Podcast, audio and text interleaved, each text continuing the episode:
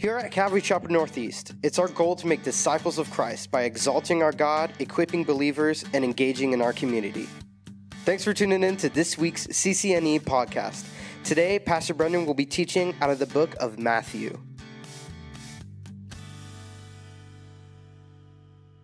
Matthew chapter 5. Uh, we're going to jump in here. In Matthew 5, 6, and 7, as we've learned thus far, uh, we join here Jesus and his disciples sitting on that Galilean hillside as Jesus preaches the Sermon on the Mount, which is instruction that began with a series of statements that we know as the Beatitudes, various statements of blessing, uh, essentially if then statements. If the person lives their life this way, or if the person adopts this attitude or behavior, then they will be blessed. That's where we began in the Sermon on the Mount. Uh, that's what kicks off the Sermon on the Mount, all of which helps us to develop a kingdom perspective. That's what the Sermon on the Mount is about. It's about a person who is in right relationship with God and what their life should look like. It's the longest single sermon or instruction that we have from Jesus in Scripture, and it is truly revolutionary. Let's, for the sake of beginning here today, read together verses 17 through 20. Jesus says, Do not think that I came to destroy the law or the prophets. I did not come to destroy, but to fulfill. For assuredly I say to you, till heaven and earth pass away, one jot or one tittle will by no means pass from the law till all is fulfilled. Whoever therefore breaks one of the least of these commandments and teaches men so shall be called least in the kingdom of heaven. But whoever does and teaches them, he shall be called great in the kingdom of heaven. For I say to you that unless your righteousness exceeds the righteousness of the scribes and Pharisees, you will by no means enter the kingdom of heaven. Let's pray. Father, as we approach your word here now this morning. We've spent time worshiping you in song, offering, Lord, our praises to you in an act of surrender, availing ourselves to you. And now we come to your word, Lord, and our ask this morning is that by your Spirit, you'd give us instruction, you'd give us understanding. Lord, you would help us to see what it is that you have for us and what you desire of us, Lord, and that we would be willing, Lord, to allow you to do that work in our lives, to expose things, to transform things to have the place of preeminence in our hearts, Lord, to sit on the throne of our hearts. Do that work here this morning, Lord, I pray, and draw us near to you in Jesus' name. Amen. Now, last time we were together in the Sermon on the Mount, which is now two weeks ago. Thank you to Pastor Bobby for teaching last week. I appreciate him filling in, and no doubt you did as well. Um, last time, though, we were here in the Sermon on the Mount, we considered verses 13 through 16, which is the exhortation for believers to be salt and light that as Christians, we are called to be salt in this world, salt that serves as a preservative for our culture, salt that serves as a flavoring in a decaying and bland culture. We're called also here in Scripture to be light in darkness, to allow our life and to allow our works to be on display, not for our glory, but for His glory whether it's received well, whether people see that and are attracted to it, or whether they reject it and we receive persecution or experience persecution, it doesn't matter. It doesn't change how we should live our lives. We want to live it in obedience to Scripture. And ultimately, when we are truly living for Christ, not for this world, there will be persecution. Scripture is clear about that. I mentioned two Sundays ago five things that should characterize the church today, which in our culture seem to be very polarizing, unfortunately. Nevertheless, we should be demonstrating these things as the church. We should be demonstrating a concern for biblical ethnic reconciliation. We should be demonstrating a care for the poor. We should be demonstrating a commitment to forgiveness as opposed to retaliation. We should be demonstrating a care for life, all life from womb to the tomb, which means standing for the unborn. We should be demonstrating and upholding a biblical sexual ethic that upholds traditional marriage and the distinction of male and female as created by God. And, and knowing these things and knowing that the church even has become polarized on these things, we know that, it, that it's difficult. We know that when we stand for all of these things, not just some of these things, that will be received by some and rejected by others. Further, we know about these things that we won't find all of these things on one side of the ballot come November, which reinforces for us that our hope and our trust is not in the authorities of this world, but in the authority over all the heavens and earth.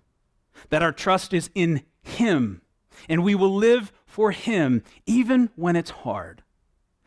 You see, we don't just pretend to be for Him. We can't be a people that on the outside in just a few days a week act a certain way or strive to look a certain way, but our lives need to be changed. We need to be a sold out, surrendered people who take the Word of God seriously. And that does not mean, listen, seriously doesn't mean legalistically. It means, like Paul writes, in Colossians in chapter 3 verse 16 that we let the word of Christ dwell in us richly in all wisdom teaching and admonishing one another in psalms and hymns and spiritual songs singing with grace in your hearts to the Lord and whatever we do in word or deed we do it all in the name of the Lord Jesus giving thanks to God the Father through him you see, the word should dwell in us. Dwell means it's at home in you. You love it. You let it sink in. You let it transform you like the washing of the water of the word as Paul speaks about in Ephesians 5:26. And as that washing of the water of the word comes over you, it begins to transform your mind like we read about in Romans 12, 1 and 2. That we aren't conformed to this world anymore, but we be, become transformed. And we're able to live out the word which then testifies to his good and perfect will in this world. You see, this is what Jesus wants of his disciples. And, and many people questioned whether Jesus was in fact serious. They questioned whether he was truly teaching the word because he taught it differently than the Pharisees, yet with authority. But Jesus was and is serious about his word. And we encounter that then as we continue in the verses I read in verses 17 through 20 as he says, Do not think that I came to destroy the law or the prophets. I did not come to destroy, but to fulfill. For surely I say to you, till heaven and earth pass away, one jot or one tittle will by no means pass from the law till all is fulfilled. I want us to pause here for a moment and consider this. We need to understand a few things about what Jesus says here. He says that he did not come to abolish the law, but to fulfill it. You see, some were curious about this. After all, Jesus was laying the groundwork for a new covenant. Yet he says, I didn't come to abolish, I came to fulfill. You see, Jesus could have said, I love the Word of God. And we need to do what it says. And people would have said, okay, amen. Or he could have said, I'm going to live it out. I've come and I'm going to live out the Word. I'm going to keep it perfectly.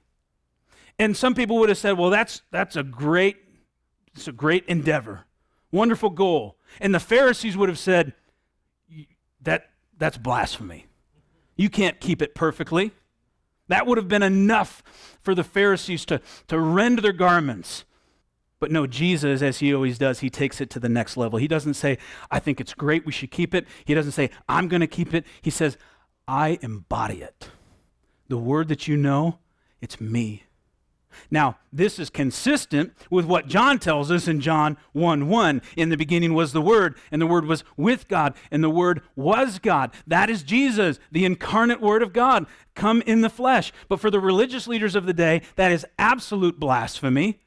And for us, we need to understand something here, and this is the reason why I point to this. Jesus here does not claim to be a good guy. He doesn't claim to be a good teacher, which many people want to chalk him up as people who don't believe in Jesus. So I think he was a good guy, I think he was a good teacher. No, Jesus making this statement declares one of three things Jesus is either crazy, he's evil, or he's God. And if he's God, there are some consequences to what he says. And he goes on to say, not one word will pass away. Every word stands. Okay? And so far, to date, he's right. There's nothing that anybody can look at in the Word of God. They can attempt to, but they won't be successful to say, well, this isn't true or this can't be. The only thing that remains in Scripture are things which are yet to come to pass. The yod, as he refers to here, that's the smallest word in the Hebrew alphabet. Okay? And the tittle is the equivalent of, we'll say, the, the, the dot on the I or the tail on a Q. What Jesus is saying here is every bit of it, every little letter will come to pass. None of it will pass away. And so, as he makes that claim, and that claim is proved out, it only points back to the fact that he is who he says he is.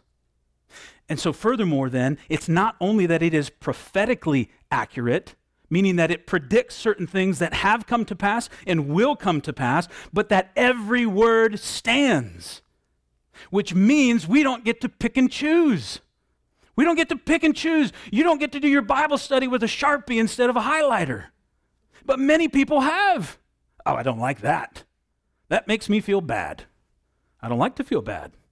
I don't want to be told that I'm this or I'm that. And so they ignore it. We don't get to do that.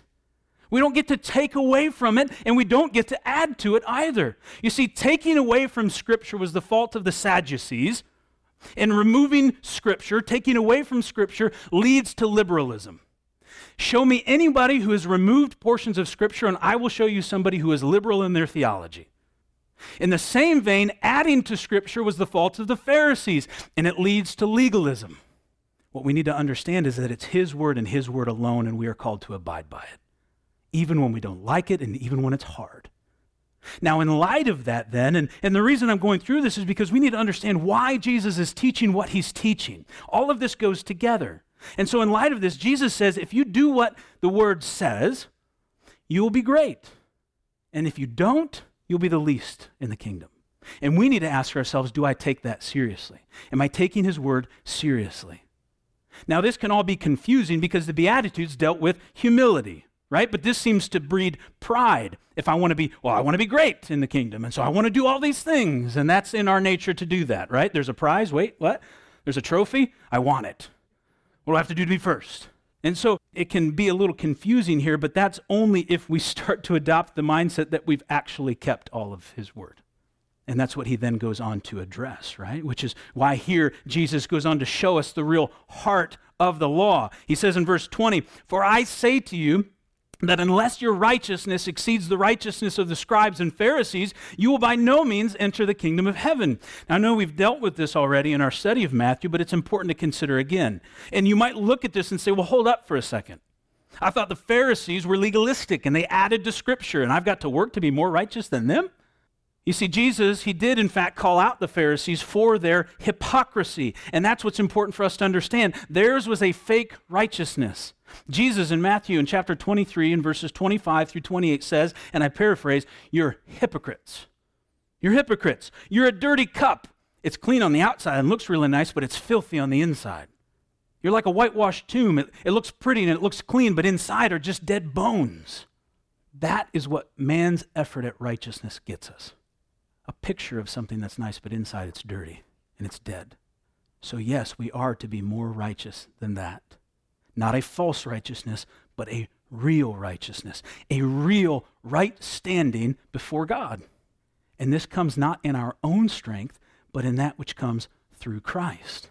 Romans chapter 3 verse 22 says, "Even the righteousness of God through faith in Jesus Christ to all and on all who believe."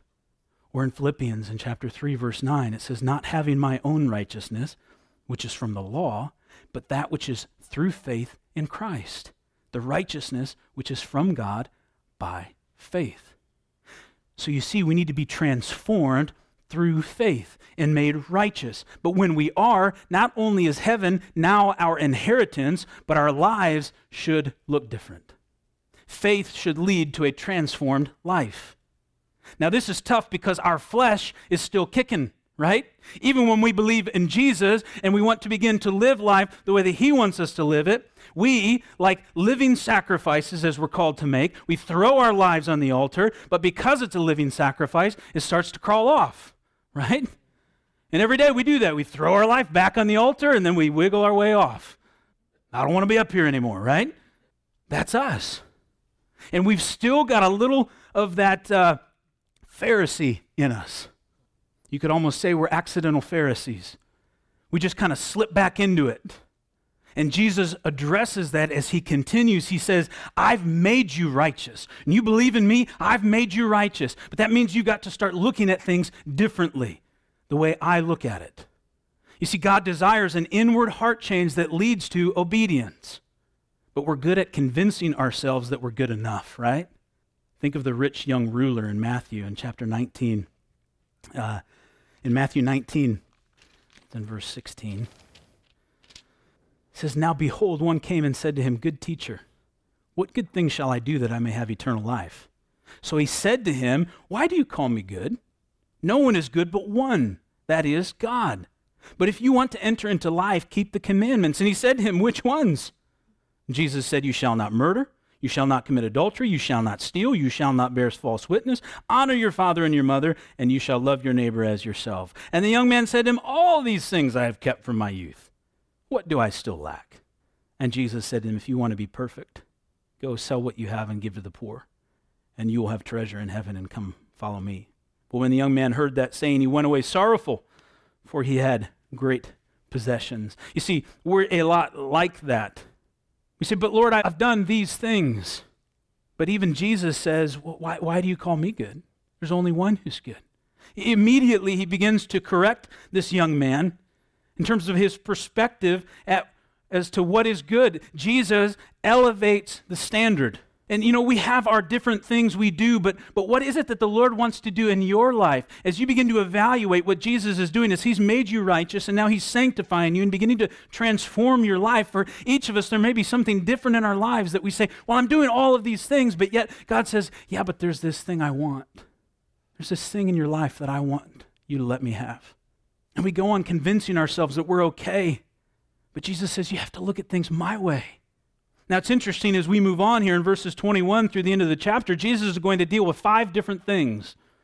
He's going to touch on murder, adultery, marriage, oaths, and enemies. Now, we should kind of ask ourselves okay, if the Old Testament law has 613 laws, he could have chosen any of them. What about boiling a goat in milk or something like that, right? There's something about that in Leviticus. Why didn't you touch on that one? All these laws he could choose from. Why does he choose these? Go back to salt and light. Remember, this is all within the context of his message. He says we're called to be salt and light in this world, which means we're not to go and hide, we're to be in the world. We know our directive as believers in this world is to reach others for him, for his glory, to make disciples, right?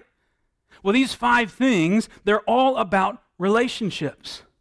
It's about our relationships with other people. We're not called to isolation, friends. We are called to love others. And what Jesus does here is he takes these commandments and the way the world looks at these commands and he says, no, this is, this is what it really means. And this is how, how it's going to affect how you interact with others in this world. Look at the end of this chapter in verse 48. It says, be perfect just as your Father in heaven is perfect. Well, you see, that's, that seems to be a, a pretty serious exhortation there. And for us, it's important that we understand here at the end of what really is this, this thought for Jesus, this portion of his message, that, that this commandment to be perfect, just as your Father in heaven is perfect, is an exhortation that's rooted in understanding his perspective on relationships. It comes at the end of him, as we'll read here shortly, saying, You've heard it said, but I say to you. Again, elevating the standard, flipping the script, changing our perspective on things, coming all the way to the end where he says, You need to be perfect just as your Father in heaven is perfect. And that's rooted in relationships. It's rooted in loving others the way that he loves us. In 2 John, in verse 5, it says, Now I plead with you that we love one another. I plead with you that we would love one another. In Romans, in Romans in chapter 13, in verses 8 through 10, Paul writes this Owe no one anything except to love one another. For he who loves another has fulfilled the law. For the commandments, you shall not commit adultery, you shall not murder, you shall not steal, you shall not bear false witness, you shall not covet, and if there is any other commandment, are all summed up in this saying, namely, you shall love your neighbor as yourself. Love does no harm to a neighbor. Therefore, love is the fulfillment of the law. You see, as Jesus starts to delve into here the law, what he wants us to understand is we've got to look at the law through the eyes of him, through the Father, and to understand that it's fulfilled in love. It's about relationships, it's about how we treat one another. Or in 1 Peter in chapter 4, verse 8, where it says that love covers a multitude of sins. And so we as Christians, right, we say, yeah, totally agree. We've gotta love people, right? Have to love one another. And if someone said, Well, have you ever murdered anyone? Well, hopefully you would say, No way. All right, my goodness. Why would you ask me that? Or have you ever cheated on your wife? No, man, I love my wife. But Jesus, just like when he said your righteousness must exceed that of the Pharisees, he cries out to you, Christian, saying, How's your heart? How's your heart as it relates to these things? Has it been transformed? He says, I want to show you how to love. I want to show you what I see and how I think. I want to transform you. And so we read in verse 21, he says, You have heard that it was said. And this is the way that Jesus is going to teach the remainder of this section. And this really speaks to oral tradition. What he's, what he's referencing here is oral tradition, meaning that at this time, as the religious leaders taught the law, again, in some cases adding to and subtracting from, they would say, This is how you keep the law. This was man's understanding of the application of the law. You heard it said. So he says, You have heard it said to those of old, You shall not murder and whoever murders will be in danger of the judgment. And no doubt everybody who was sitting there at that point said, Well, yeah, absolutely. That's what we've heard. Yep, don't murder people. And then in Jesus, in verse 22, says, But I say to you, and so Jesus, with authority, says, I'm going to tell you something different. You could almost translate this the world says this, but God says this. What Jesus does here is he says, Let me show you the spirit of the law what it's really getting at. That it's not just about the action and then you check a box, but it's about evaluating your heart. And so he says, But I say to you that whoever is angry with his brother without a cause shall be in danger of the judgment. Now, Jesus is certainly not saying here that murder is the same as anger, okay? We've got to understand that. But what we must get is that Jesus wants to transform your heart. And the fact is, this is where murder begins. Anger, if you will, is the gateway drug for murder. If left unchecked, it leads to more and more severe things.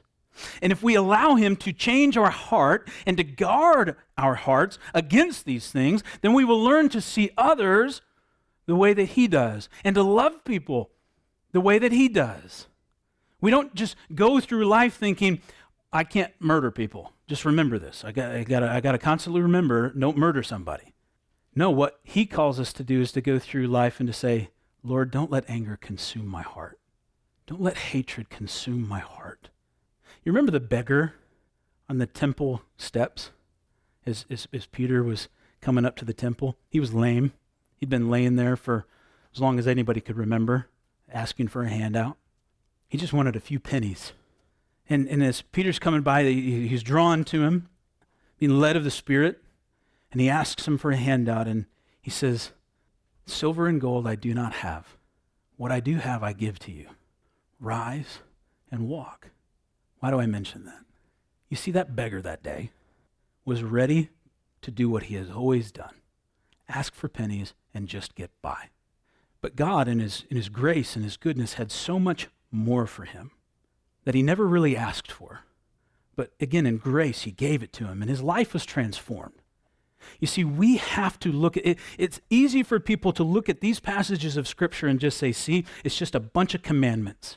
It's just a bunch of, you got to do this and you can't do this. And this is why I don't want anything to do with this religion stuff. And that totally misses the point. For us as believers, and for anybody for that matter, we should look at these things and go, this is exactly the same as the beggar. We are so willing to go through life and just say, well, just don't do this. Instead of saying, Lord, search my heart. Show me, Lord, what life lived for you really looks like. Lord, take me to that next level. Lord, sh- help me to see things the way that you see things. But no, people say, oh, I haven't murdered, and I'm just going to go through life angry and bitter. There's enough of that in our world today, isn't there? There's no shortage of anger right now. Maybe we ought to be a people who say, Lord, don't let any anger consume me. Jesus says, You should want more. Let me transform who you are. Let me show you my standard and my righteousness. and let me make it yours. And so I'd ask you, friends, who is your enemy today? Who are you angry with today? You need to put that to rest. Scripture says, and whoever says to his brother, Raca, which this is a weird word, it's sort of the equivalent of saying, you fool or you idiot. And some say you can't even really translate it. It's maybe more of a nonverbal. It's sort of an eye roll towards somebody. If you do that, it says you'll be in danger of the council. But whoever says you fool shall be in danger of hellfire. Therefore, if you bring your gift to the altar, and there remember that your brother has something against you, leave your gift there before the altar and go your way. First, be reconciled to your brother, and then come and offer your gift. Agree with your adversary quickly while you are on the way with him, lest your adversary deliver you to the judge. The judge hand you over to the officer, and you be thrown into prison. Assuredly, I say to you, you will by no means get out of there till you have paid the last penny. He says we need to seek to reconcile things quickly. There should be a sense of urgency to as much as possible as Romans 2:16 says to be at peace with one another. Friends, the forgiven should be forgiving. Now, I'm going to move quickly here through the rest of these. Um, I debated today as to what we would consider, but I think it's important in light of communion and in light of just understanding the context of this chapter. We're going to move somewhat quickly through these. And we could delve deep into each of the rest of these commandments that he gives. Certainly, we could make a study out of each of them on their own. But for the sake of today, we're not going to do that. He says here, as we continue on in verse 27, You have heard that it was said to those of old, You shall not commit adultery. But I say to you that whoever looks at a woman, to lust for her, has already committed adultery with her in his heart. See, he elevates the standard. In verse 29, he says, If your right eye causes you to sin, pluck it out and cast it from you. For it is more profitable for you that one of your members perish than for your whole body to be cast into hell. And if your right hand causes you to sin, cut it off and cast it from you. For it is more profitable for you that one of your members perish than for your whole body to be cast into hell. Essentially, what he says here is you think because you've not had an affair, an extramarital affair, that you're good. But again, look at the heart. Are you lustful? What is it that you look at? What is it that you think about? Are you turning your eyes away from these things and not letting desire set into your heart? Like anger that turns into murder, what does unchecked lust turn into? Again, Jesus wants to take us to that higher level to see things the way that he does. And then, are you willing to take drastic measures to remove sin and the temptation to sin from your life? Now, Jesus here uses hyperbole, okay? Hyperbole is sort of a, a an extreme example, but not something that's necessarily to be done as it's described. Well, shouldn't I take this literal? Listen, Scripture should be studied and applied literally. But we also come to certain places where we need to take all of Scripture into context. We need to consider what's being said. And so, no, I'm not encouraging anyone today to go home and cut off their hand or gouge out their eye. Okay? Let that be said. Here's the problem. Because if you did that, would you suddenly not sin anymore? Nope. See, that's why we've got to look at this and go, okay, that's maybe not exactly what Jesus meant here. Because you can gouge out your eyes and you can still lust. That's the terrible thing about these fallen bodies, right? That's why we look forward to glory when we'll be redeemed. What Jesus is saying here is are you serious about ridding yourselves of the things in your life that lead you into sin? What measure do you need to take? What is it that you need to get rid of? Verse 31 It was also said, Whoever divorces his wife, let him give her a certificate of divorce. But I say to you that everyone who divorces his wife, except on the ground of sexual immorality, makes her commit adultery. And whoever marries a divorced woman commits adultery. Now, we'll deal with this topic further uh, later in Matthew. We'll get back to the topic of marriage and divorce and sort of a biblical ethic on that. What we need to know about this passage here today is this in Old Testament or under Old Testament law, divorce had become very uh, liberal to the detriment of women and children. What do I mean by liberal? It was easy. You could get divorced just like that, and just about for any reason. And I kid you not when I say, even if your wife burnt the dinner, here's your certificate of divorce. That's ridiculous. Okay? That's absolutely ridiculous. And so we talk a lot today about divorce being common. Fact is, it was just as common throughout Old Testament history and in the early first century church. This is why Jesus is addressing this here. So Jesus now is working to bring sanctity back to the marriage and saying, listen, you can't just get divorced for any reason. Marriage means something. But it also shows that while God always desires that a marriage be reconciled, always, that is what, and let me say that again. I've been a part of considerable, a number of different situations in marriage counseling. That no matter what has happened, if two parties are willing to glorify the Lord through reconciliation, that's what the Lord desires. Okay? But let it also be known here that Jesus does say, except for sexual immorality, which should show us the severity of it. Right? So again, Jesus takes the law through man's perspective, and then he shows us God's. He's developing for us a kingdom ethic. He says in verse 33 again, you have heard that it was said to those of old, You shall not swear falsely, but shall perform to the Lord what you have sworn. But I say to you, do not take an oath at all, either by heaven, for it is the throne of God, or by the earth, for it is his footstool, or by Jerusalem, for it is the city of the great king. And do not take an oath by your head, for you cannot make one hair white or black. Let what you say be simply yes or no. Anything more than this comes from evil.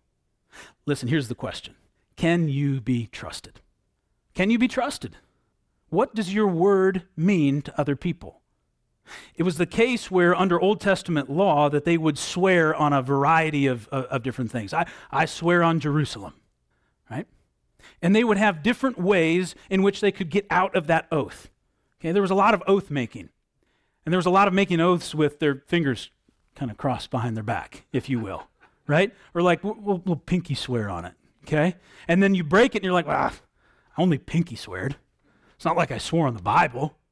Okay? That that was sort of how they viewed things. There was differing degrees. But what does Jesus say? It's all mine. There's nothing that you can swear on that doesn't belong to me. Whether it's your pinky or whether it's on the city or whether it's on God himself, it's all mine. So he says, don't stop this whole swearing thing, as in terms of making an oath, but you could apply it in the other way too. And just let your yes be yes and your no, no. You know, I trust there's probably many people that would say, you know, in my day, a man's word meant something. I've heard that before. There's no reason why it can't mean something again. Verse 38 You have heard that it was said, an eye for an eye and a tooth for a tooth. But I say to you, do not resist the one who is evil. But if anyone slaps you on the right cheek, turn to him the other also. And if anyone would sue you and take your tunic, let him have your cloak as well. And if anyone forces you to go one mile, go with him two miles. Give to the one who begs from you, and do not refuse the one who would borrow from you. Okay, a slap on the cheek. This was not somebody coming and, and punching you, okay? And this is not something to say that eh, under any circumstances we can't defend ourselves. A slap on the cheek is really an insult. That was a way in which an insult was delivered. Stupid. It's pretty harsh. you can't go around slapping people on the, on the cheek these days. The, the point here is that if someone does that, are you willing to just turn the other cheek and to say, I'm not going to let my ego get in the way? Okay? If someone's insulting you, can you just take it and turn the other cheek? Trust in the Lord to fight for you? If someone sought to sue someone and, and take possession, of which there were fewer possessions at that time, and quite frankly, I, I didn't delve into this one too much, and I've never fully understood, you know, how a successful outcome of a lawsuit was someone's tunic. Um, nevertheless, those were the rules. And you could only go for the tunic, which was sort of the blouse of the day. You couldn't take their coat. That's just, you've just gone too far. Okay? You can have my shirt, you can't have my coat. Or under Roman law, one can be compelled by a soldier to carry their gear for them up to one mile. Or, of course, there's the beggar who you say, man, you're just going to spend it on garbage and walk on by. You see, every one of these applications really brings us back to how far are you willing to go to glorify the Lord? To operate differently than how the world operates. If someone's going to sue you for your tunic, say, here, here, have the coat. It's okay because I want to be reconciled to you. I don't want to be, I don't want to have anger. I don't want to. Or if the Roman soldier says, Here, carry my stuff, say, Hey, bro, let's go too. I'm going to bless you today. Right? Jesus elevates it to another level. Verse 43 You have heard that it was said, You shall love your neighbor and hate your enemy. But I say to you, love your enemies and pray for those who persecute you. You know, this first saying here, what Jesus says, You have heard that it was said. All the other times, it was rooted in Scripture but applied sort of differently. This one you can't even really find in Scripture. Nowhere does it say, and you can hate your enemy. They just developed that one all on their own. And so Jesus says, You guys have been living this way, but I say, love your enemy. Pray for those who persecute you. And this is hard to do. Listen, we can hear it, we can listen to it, but when we have to practically apply it, we become really good at convincing ourselves why we don't have to do it because of the injustice that's been demonstrated towards us.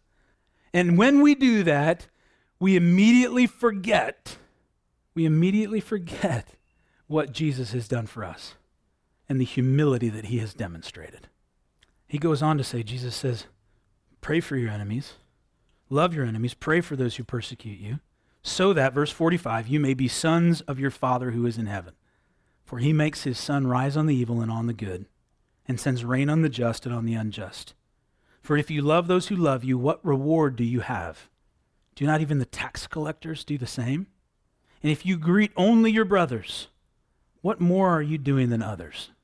Do not even the Gentiles do the same? It's often been said, you've heard this before, that bitterness and anger is like taking poison and expecting the other person to die. If we go around just loving those who love us, if we go around just hanging out with the people who like us, if we never give any consideration to, to those who are unlike us, who don't like us, who, who don't love us, whatever the case may be, and instead are just simply angry towards them, you're going to be one bitter person. Especially when you start to see that the sun shines on them too. Right? Like, man, that'll, that'll eat you up. Lord, why do you bless them? You know what they've done to me? And what does Jesus say? I told you to love them, to pray for them. Again, he takes us to a kingdom ethic. We are so quick to justify our actions. And our world today is filled with people who are angry with one another and hurtful toward one another and taking sides and feeling justified in it. And the world's ethic says you're right, you're justified in this. But the kingdom ethic says no. God says this is not the spirit of the law. It's better than this. You're called to be different. You're called to be like me. And there we find ourselves in verse 48 You therefore must be perfect, as your heavenly Father is perfect. I'm going to invite the worship team up here to begin to close us out as we take communion. As I alluded to earlier, for Jesus here to say you must be perfect as your heavenly Father is perfect means that we understand this perfection as we understand how he views others. It's rooted in relationships, it's rooted in how he loves others, and he calls us to love that same way. We're called to be like him, to see things like he does, and to act like he does, and to love like he does. Yet as we compare our lives to this, perhaps we find that we've come up wanting a little bit. And let me tell you, that's good. Let me ask you these questions. Have you ever been angry with someone? Yeah. Have you ever lusted? Mm-hmm. People are not shouting that one out as quickly. You ever broken a promise? Congratulations, you're a lying murderer, adulterer. We're going to close on that. Well, it was good news. I went to church today. He called me a liar, a murderer, and an adulterer. And you have to stand before God on Judgment Day as one who is righteous in order to inherit eternal life. How do you feel about that?